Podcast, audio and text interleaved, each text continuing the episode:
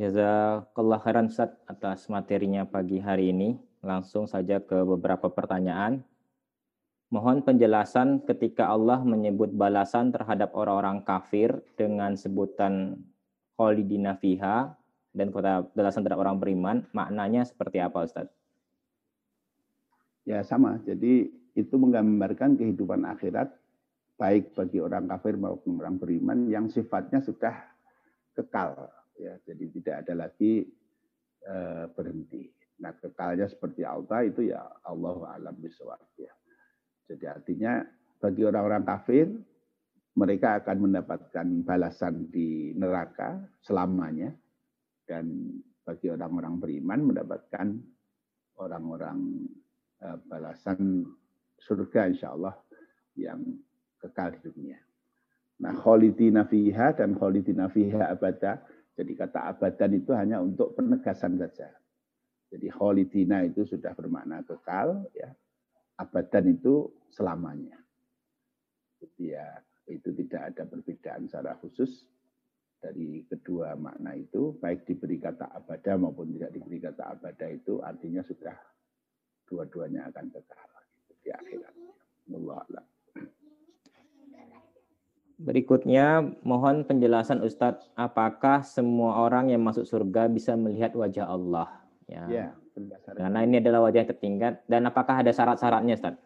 Atau ya, memang semuanya? Seluruh ahlu surga di level yang mana pun ya, berdasarkan ayat dan hadis yang tadi kita baca, ini seluruhnya akan diberi kesempatan untuk melihat wajah Allah SWT. Walaupun level surganya berbeda-beda. Nah, sehingga eh, syarat khususnya apa? Ya syaratnya masuk surga dulu. Nah, gitu. Jadi kalau sudah masuk surga, insya Allah seluruhnya ahli jannah akan mendapatkan kesempatan untuk melihat wajah Allah. Insya Allah. Mudah-mudahan kita termasuk di dalamnya. Amin. Amin, amin. Ini tadi ada pernyataan Ustadz, wajah mereka ditutupnya selama 8 malam. Apakah itu setara dengan 8.000 tahun? Mana ada 8 malam? Enggak ada tadi ya? 8 malam. Seperti kegelapan malam. Jadi, al-lailul mudlimah. Jadi malam yang gelap. Jadi bukan 8 malam, tapi kegelapan malam. Selanjutnya, Bagaimana meyakinkan diri, ini ada pertanyaan di kolom pesan, bagaimana meyakinkan diri dengan adanya surga dengan para bidadarinya? Ya ini iman. Jadi iman itu kalau kita sudah beriman dengan dengan akhirat, nah inti akhirat itu ya surga dan neraka. Ya. Nah di surga itu bukan hanya bidadari, jadi banyak sekali sifat-sifat surga yang dijelaskan oleh Allah swt. Nah termasuk di antaranya adalah tentang para bidadari itu. Nanti ibu-ibu akan bertanya kalau ibu-ibu punya bidadari apa enggak. Ya. Jadi ya itu sebenarnya adalah gambaran tentang bagaimana kenikmatan surga yang bisa ditangkap oleh oleh manusia di dunia ini. Tapi sebenarnya di surga itu sendiri jauh lebih lebih dari itu. Ya. Jadi misalnya digambarkan akan disediakan buah-buah yang datang sendiri, mereka akan bisa ngambil sekehendaknya dan sebagainya. Bayangan kita kan mungkin pisang, apel, nanas gitu ya. Nah, itu kan bayangan kita di dunia. Tetapi Rasulullah sudah mengatakan bahwa surga itu sesuatu yang belum terbayangkan oleh hati kita. Ya. Jadi belum pernah didengar oleh telinga kita. Belum pernah dilihat oleh mata kita. Artinya itu jauh lebih dari itu tetapi bahwa yang bisa digambarkan oleh Allah tentang surga itu seperti itu, itu yang bisa ditangkap oleh oleh kita sebagai manusia di dunia itu, bahwa itu adalah sebuah kenikmatan. Ya. Jadi surga jauh lebih dari itu. Tidak hanya bidadari ya, banyak sekali keindahan surga. Ya, banyak sekali yang lain. Iya, Ustaz. Anak-anak yang dilahirkan dari orang tua non-muslim mempunyai tantangan yang lebih besar untuk menemukan hidayah kebenaran agama Islam. Bagaimana sikap kita kepada anak-anak dan keluarga non-muslim? Benarkah orang Nasrani dan non-muslim lainnya tidak akan bisa masuk surga? Ya, sebenarnya masing-masing orang itu akan punya tantangan sendiri-sendiri ya. Jadi Allah sudah memberi kita sebuah hidayah mulai dari hidayah wariza, hidayah hawas, hidayah akal sampai hidayah agama ini, nah, ini berlaku untuk semuanya. Dan status anak-anak itu apakah dia anaknya muslim, apakah anaknya non muslim itu sama. Kullu mauludin al fitrah. Nah, dia memiliki fitrah yang sama antara anak muslim dan anak anak orang-orang yang beragama Islam maupun yang tidak beragama Islam. Nah, sedangkan mereka nantinya dengan potensi-potensi yang Allah berikan dengan uh, al-absor dengan pendengaran, penglihatan dan akal mereka, nah, mereka akan diberi kesempatan yang sama untuk melakukan uh, pencarian-pencarian di dalam kehidupan ini. Karena itu tidak sedikit orang-orang yang berasal dari keluarga non-muslim tetapi mereka dengan hidayah amah yang Allah berikan, mereka mendapatkan hidayah yang kuat ya. Sebaliknya juga banyak juga anak-anak dari keluarga muslim yang karena tidak mengoptimalkan eh, fasilitas-fasilitas yang Allah berikan dengan pendengaran, dengan telinga, hati, dan akal mereka, akhirnya ya jadi biasa-biasa saja, tidak tidak pernah mendapatkan sesuatu yang lebih dari itu. Jadi ini tidak membedakan. Jadi ya seluruh manusia ini di hadapan Allah sama sejak lahirnya, peluang-peluangnya sama gitu.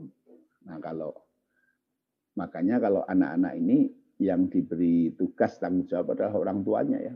Fa abawahu yuhawidaniha ayunasironihi ayumajisani. Jadi ya faktor lingkungannya itu. Tapi faktor lingkungan ini sebenarnya salah satu saja dari faktor yang menentukan arah masa depan dari seseorang. Yang lebih dominan adalah faktor di dalam dirinya sendiri. Makanya ada orang-orang hidup di bawah keluarga non-muslim, tetapi justru menjadi kuat keimanan dan keislamannya. Nah sebaliknya banyak juga orang-orang yang lahir dari keluarga muslim, bahkan mungkin eh, dari keluarga yang dianggap keluarga yang kuat keimanannya, tapi tiba-tiba menjadi kafir. Jadi itu masing-masing adalah pilihan dari yang bersangkutan. Memang betul bahwa yang lahir di keluarga non muslim mungkin uh, tantangan mereka lebih berat karena faktor eksternalnya abawahu itu tidak mengkondisikan mereka kepada kebaikan. Wallah alam. Satu lagi Ustaz. Boleh Ustaz ya?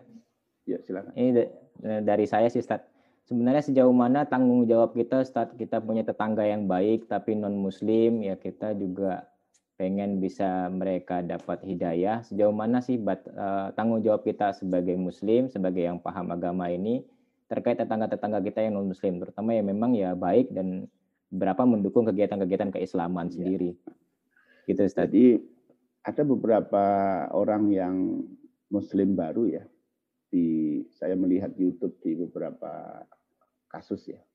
Jadi mereka mengatakan bahwa kenapa kalian orang-orang muslim tidak pernah mengajak kami untuk berada kepada Islam ini. Padahal begitu kami berada di dalam Islam itu kami mendapati sekian banyak kebaikan. Nah, sekian banyak orang di luar Islam ini sebenarnya mereka menunggu ajakan-ajakan kalian, orang-orang muslim. Ini ungkapan dari orang-orang mu'alaf-mu'alaf yang menjadi muslim. Karena itu kita lihat banyak sekali orang-orang yang mu'alaf dengan serius ya. Bukan mu'alaf karena mau menikah, bukan mu'alaf karena faktor-faktor yang tidak serius gitu ya. Ini begitu mereka menjadi muslim itu luar biasa dalam usahanya untuk mengajak orang lain menjadi muslim. Gitu. Karena apa? Karena mereka merasakan ya, bahwa orang Islam ini punya kebaikan tetapi diam saja dengan kebaikan yang mereka miliki. Ini di dunia ada pengakuan begitu. Nah di akhirat nanti itu Rasulullah menceritakan ada seseorang mau masuk surga tapi di, dihalangi oleh tetangganya. Karena apa? Karena kenapa Anda akan masuk surga sementara tetangga Anda Anda biarkan untuk masuk ke neraka. Nah ini artinya gambaran bahwa kita ini memang punya tanggung jawab untuk mengajak mereka dengan cara yang baik ya kepada jalan-jalan dari salam ini. ada hidayah Allah ya. Nah, bahwa kalau kita sudah mengajak dengan baik memberitahu mereka sesuai dengan kondisi mereka, tapi mereka memilih untuk tetap tidak beriman, yaitu pilihan mereka. Tapi kalau kita belum melakukan apa-apa, maka itu kita akan memiliki tanggung jawab di akhir di dunia maupun di akhirat. Ya. Wallahu a'lam bishawab. Penutup mungkin Ustaz, sudah jam 7. Baik, saya kira Bapak Ibu, ini sekali lagi bagian dari stressing di dalam ayat-ayat makiyah ini adalah bagaimana membangun kesadaran kita tentang eh, esensi kehidupan ini. Bahwa hidup ini bukan hanya hidup dunia, tetapi hidup ini adalah rangkaian dari kehidupan dunia dan kehidupan akhirat. Dan kehidupan dunia ini bagian yang oleh Allah digambarkan sebagai sesuatu yang gampang sekali sirna. Nah, karena itu janganlah kita uh, tertipu oleh kehidupan dunia itu sehingga melalaikan persiapan kita untuk kehidupan akhirat. Nah, demikian yang bisa saya sampaikan. Uh, Wallahu alam billahil hidayah wa taufik. Wassalamualaikum warahmatullahi wabarakatuh.